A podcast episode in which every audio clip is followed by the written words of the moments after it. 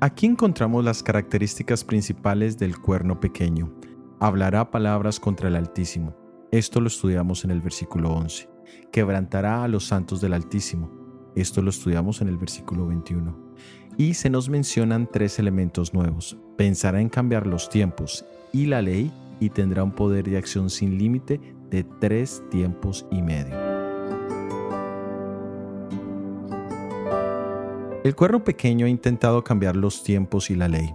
Cuando hablamos de los tiempos, hablamos de la interpretación de los tiempos proféticos que nos permiten saber con exactitud el tiempo en que vivimos y el significado de los eventos que suceden. El poder católico creó dos escuelas de pensamiento para pensar en cambiar los tiempos proféticos: el preterismo y el futurismo. El preterismo ve un cumplimiento de la mayor parte de las profecías en el primer siglo después de Cristo. En otras palabras, la mayoría de los eventos del libro de Daniel y Apocalipsis ya son historia, por lo tanto, no deberíamos preocuparnos.